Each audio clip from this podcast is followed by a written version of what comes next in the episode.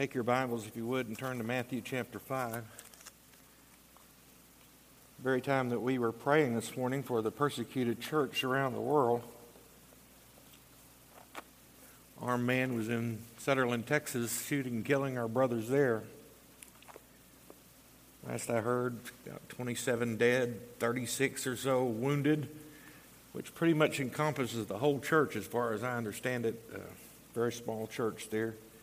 To remember them in our prayers tonight. In fact, why don't we just begin with a word of prayer? Father, we are conscious of these brothers and sisters who have lost so much. We ask, Lord, for your comfort and for your guidance and direction. I know that they are grieving tonight for their loss, and for those who are wounded, we pray, Lord, for your healing hand hard for us to understand why people do things like that, but we know that we live in an evil world. And so, Lord, I pray your hand of protection uh, on these people as they recuperate. And, Lord, we pray for your strength. We ask it in Jesus' name. Amen. Tonight, I want to bring you a message that I've entitled The Authority of the Word of God. It seems that the biblical teaching of absolute moral standards of God's Word have fallen on hard times. We continually in our day hear the idea espoused that because times have changed, the Bible does not fit our day any longer and that we need to make it relevant. We even hear of individuals, pastors who grew up in fundamental Bible believing homes who now take a position that uh, we need to make the Word of God more relevant. The truth, of course, is just the opposite. We need a clear restatement of the authority of God's Word today, just as when Jesus spoke the words that were recorded in the Sermon on the Mount.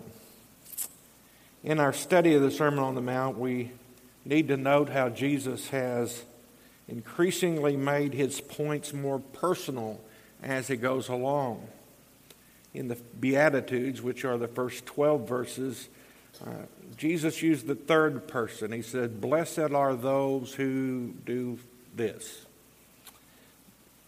But then, concerning persecution and speaking of being salt and light, Jesus uses the second person. He says, Blessed are you, all of you, when you do this. But now, in what follows in chapter 5 are applications. And the application switches to the first person when Jesus says, But I tell you, this is what you need to do. I want you to notice what Jesus says beginning verse 17. Do not think that I have come to destroy the law or the prophets. I did not come to destroy, but to fulfill.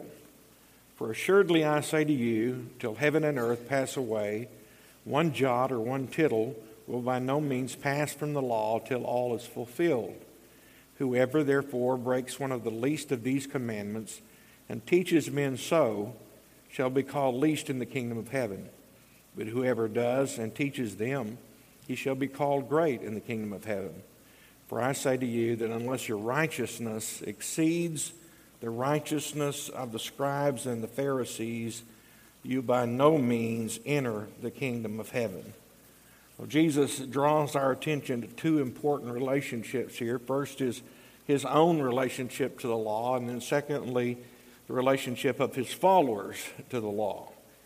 And again, in examining these two things, we're going to look at first at the meaning, and then we're going to look at the application. First of all, there's Christ in the law, verses 17 and 18.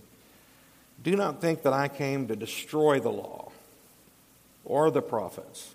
I did not come to destroy, but to fulfill. For assuredly I say to you, till heaven and earth pass away, one jot or tittle will not by no means pass from the law till all is fulfilled. When Jesus says, Do not think that I come to destroy the law, we can assume that Jesus says that because that is exactly what people are saying that he has come to destroy the law. From the very beginning of his ministry, people have been struck by the authority with which Jesus spoke. And the things that Jesus are teaching are so radical, it is literally turning their established religious traditions upside down. So think about what it is that he is doing that is upsetting them and upsetting their law. First of all, Jesus' relationship to women.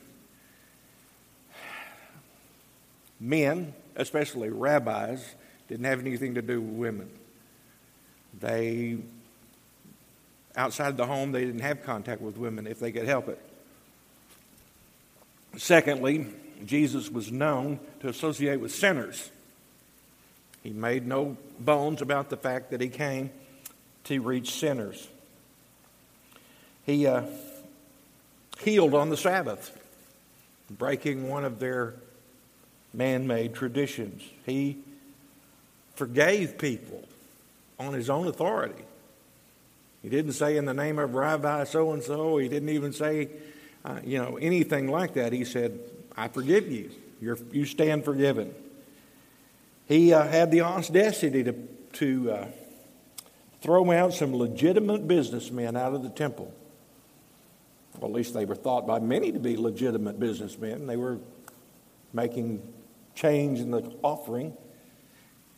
It is only natural then that some would wonder about the correlation between Jesus and his authority and the authority of the law of Moses. Some are even suggesting that Jesus is teaching that doing away with the law which was handed down by God to Moses. Instead, Jesus says he stands in line with the law and the prophets. But there are two crucial questions we need to answer in order to understand what Jesus means here. The first question is what does Jesus mean when he uses the word law? The word law could mean the Ten Commandments, but it was also used to describe the Pentateuch. The Pentateuch is the first five books of the Old Testament. There's the term the law and the prophets, which is also used to describe what we would today call the Old Testament but it can also mean the oral or scribal law. Now, this is where you really want to pay attention. The scribal or oral law was a vast collection of rules and regulations that defined how you were supposed to keep the Ten Commandments. By the third century, a summary of those oral laws was written, and it was called the Mishnah. And to that eventually was added a series of commentaries called the Talmud. If you aren't confused yet, just hang on, we'll get there. so, the common Jew living in Jesus' day, the Ten Commandments that God gave to Moses had been expanded to a ridiculous series of petty rules they had amended the Ten Commandments by this point into a list of 248 commandments and 365 prohibitions. So 613 laws. Now, who could remember, much less keep all of those? What does it mean that Jesus says that he fulfills the law? The word that he used mean, literally means to fill. So, what does it mean that Jesus will fill the law? Well, Jesus, first of all, fulfilled the law by living out the law perfectly. It is a fact that Jesus could only become the substitute for mankind's sin by keeping the law perfectly. He could have no sins of his own when he went to the cross in order to live vicariously for us that he lived completely without sin. the writer of Hebrews says, For we do not have a high priest who cannot sympathize with our weaknesses, but is in all points tempted as we are, yet without sin. So he fulfilled the law by keeping it completely. Jesus also fulfilled the law by meeting the demands of the law concerning sin because he, he lived free of sin, he ultimately became the sinless substitute for mankind's sin. In so, in so doing, he satisfied the demands of the law concerning sin. He did it by becoming the sinless sacrifice for sin. But I don't think that is really what he means here when he says fulfill, because it is not the actions of Jesus that are being considered, but rather his teachings. Jesus came in support of the law. He once again reintroduced the truth that the people seem to have forgotten. The law, the Ten Commandments, were never intended to save man. The Word of God was intended to point man to his sinfulness and his need for a Savior. It was not intended to show a way to earn salvation, but to show the impossibility of earning salvation. I think one of the most important scriptures concerning explaining to someone about the relation of the law to salvation is found in Galatians chapter 3, verse 24. And I'm reading it from a modern translation, the, the message, because I want you to get its meaning. It says, The law was like those Greek tutors which, with which you are familiar, who escort children to school and protect them from danger or distraction, making sure the children will really get to the place that they set out for. What he's saying is the law was that kind of a tutor. Its job was to take the person to the teacher. The law was to serve the function with man, pointing him first to his need of a Savior and then pointing him to that Savior. Jesus also fulfilled the prophets.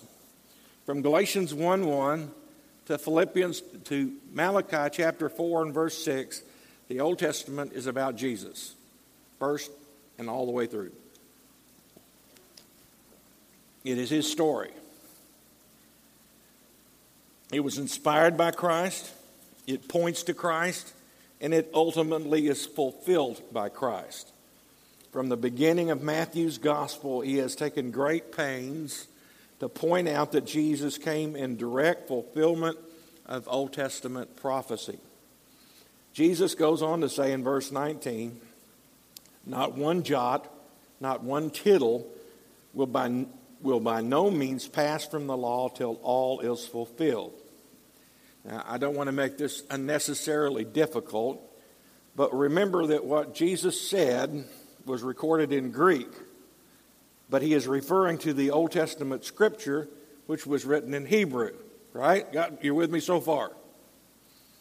So we have an English translation of a Greek word describing something that happened in Hebrew. If you're not confused yet, just hang on.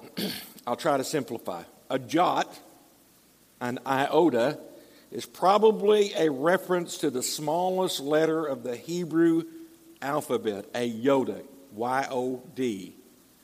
And it looks something like an apostrophe. The tittle is probably a serif, referring to one of those tiny little hooks or projections which distinguish some Hebrew letters from others. Let me give you an English equivalent, if I could. It's like the difference between a small C and a small E, one stroke of the pen. So, it would be the equivalent of us today saying, not the dotting of one I or the crossing of one T will pass until everything is written that the Word of God is fulfilled. Now, look at the application. First of all, we need to understand that Scripture is enduring. Time and time again, when Jesus quotes the Old Testament, he says, It was written. And I might stop at this point and tell you next week, when we look at the following passages, he's going to make it even more difficult for those who are with him to understand because he'll say, the Word of God says, You have heard. And then he says, But I say. You have heard that it's wrong to murder, but I say it's wrong for you to have hate in your heart. You have heard that it's said, that Thou shalt not commit adultery. But I say, You should not lust in your heart. Time and again, he says it was written, which means it was written, it is written, and it stands written. It will always be written. The scripture, this may be hard for us to just get our mind around. God says the scripture is more enduring than the universe. Because he says in Matthew 24 35, heaven and earth will pass away, but my words will never pass away. It also tells us that we do not have the right to pick and choose the parts that we don't like from the Word of God. To Christians, there is a reminder that we're not to, free to just choose those parts of the Bible that we like.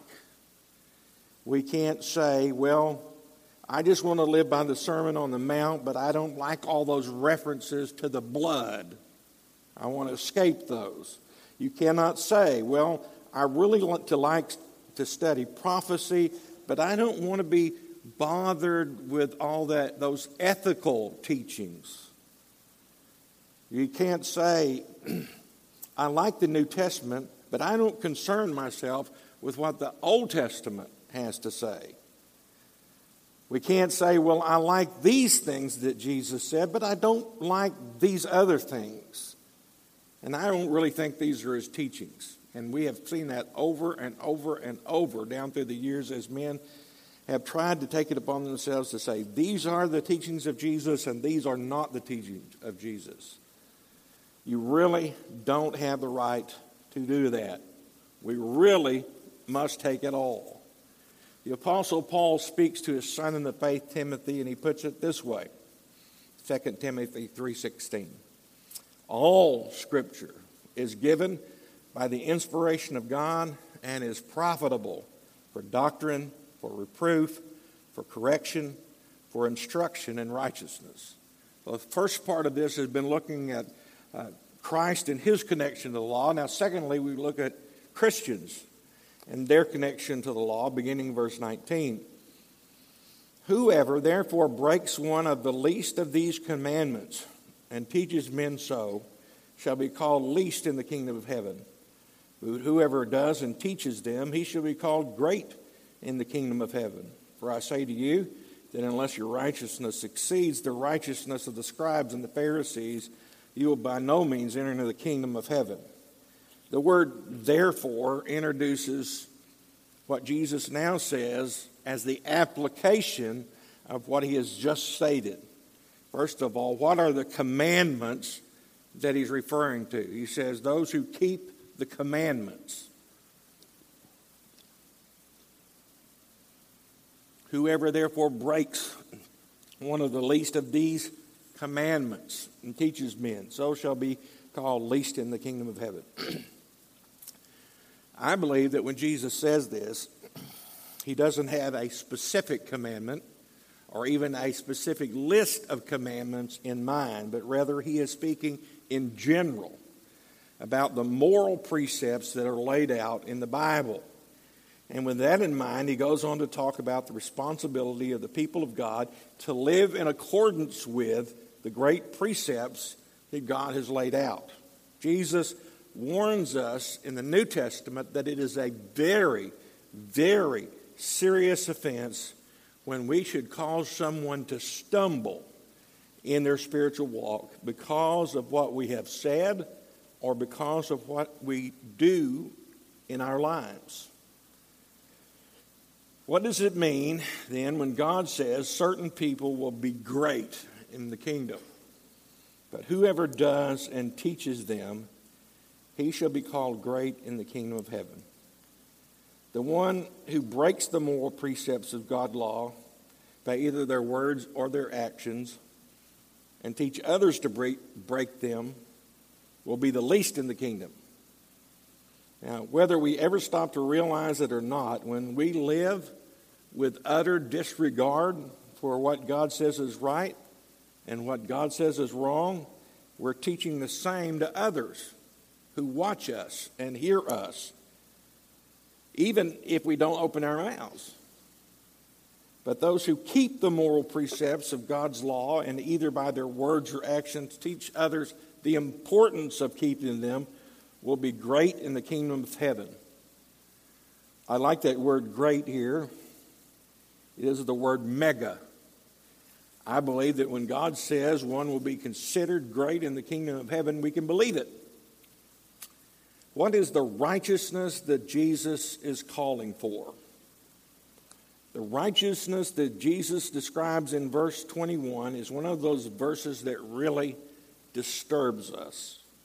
For I say to you that unless your righteousness exceeds the righteousness of the scribes and the Pharisees, you will by no means enter the kingdom of heaven. Now, that doesn't bother us all that bad because we have read the New Testament and we know that the scribes and the Pharisees, many of them, not all of them, many of them were hypocrites and they did not carry out what they taught.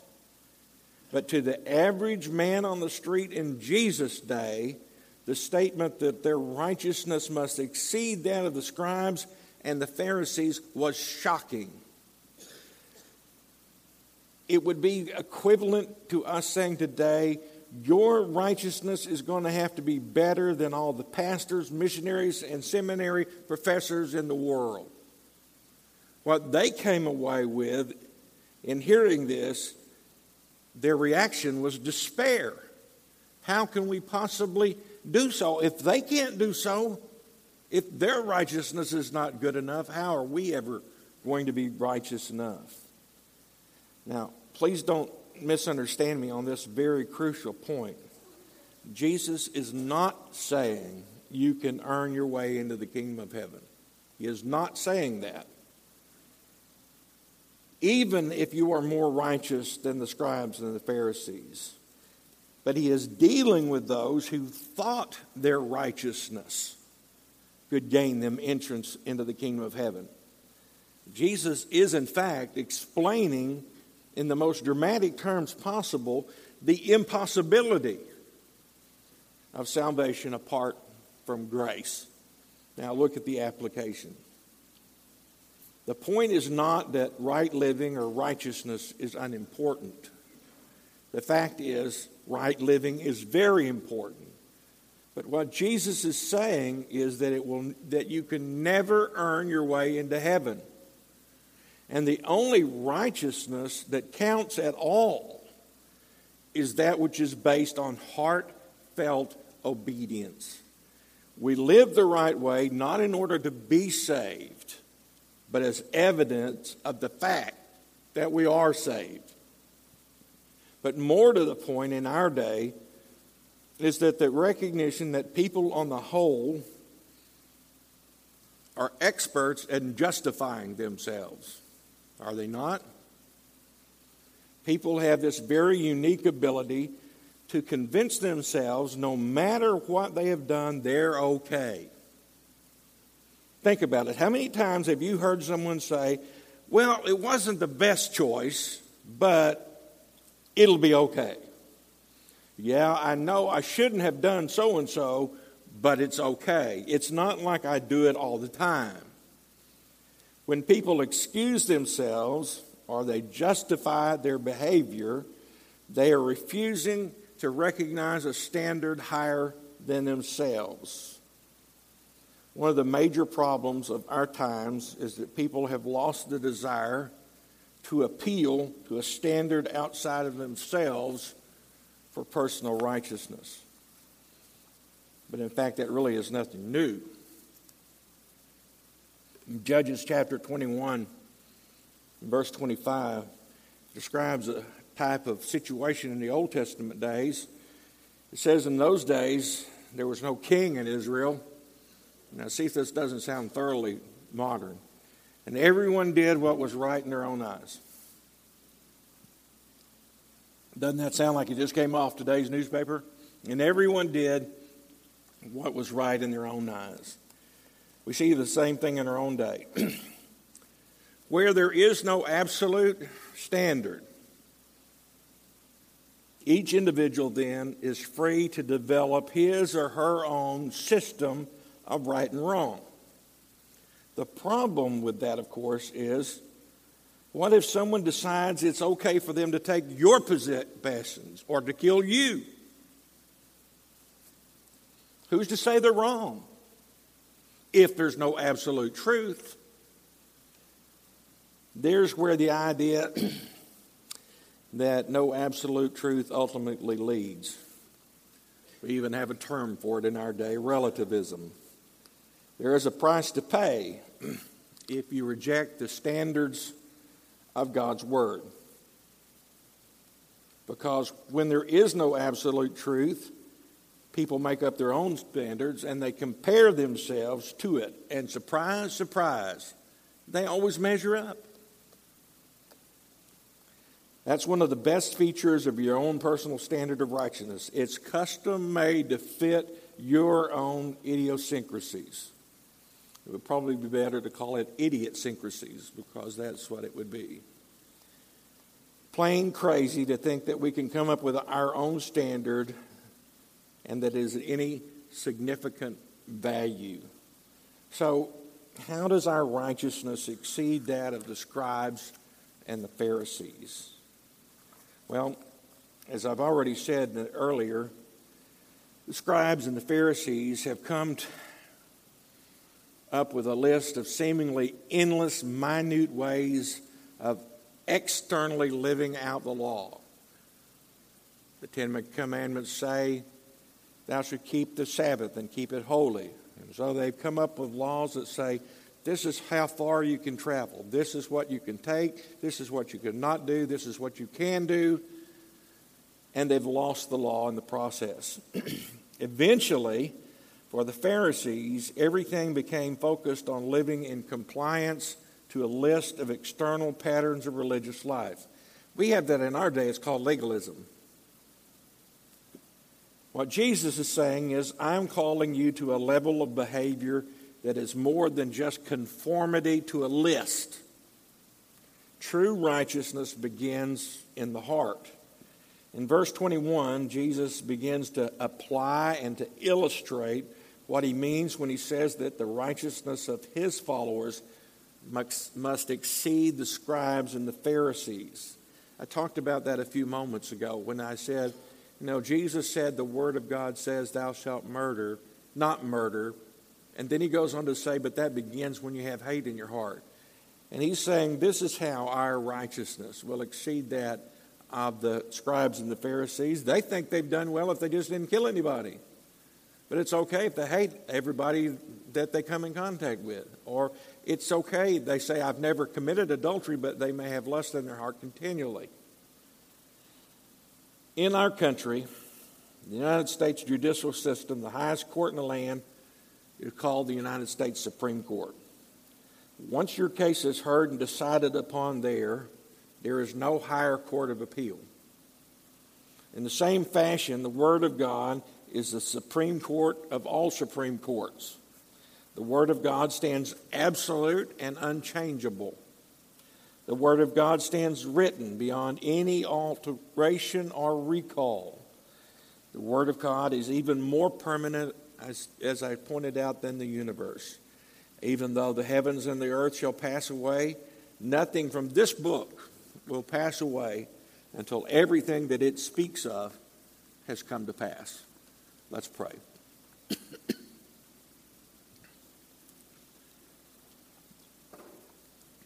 Father, I'm just so thankful for these who have been faithful to come out tonight. I pray that you'd help us to see the importance on standing on the authority of your word. Not because I said so, but because your word says so. And to acknowledge the difficulties in our world when we allow those standards to be removed. Your word stands, and it will always stand. And help us as your people to stand firmly behind your word. We realize it's not always easy, and the things that your word says are sometimes difficult. But Lord, help us to have the faith that we need to stand in a world that's constantly changing. a world that really needs to know that there is a standard, a standard that is unchanging. They know that there is a, such a thing as a right and a wrong. Some things that will always be right, some things that will always be wrong. So, Lord, help us as your people to be people of your book. We ask it in Jesus' name. Amen. I'll just remind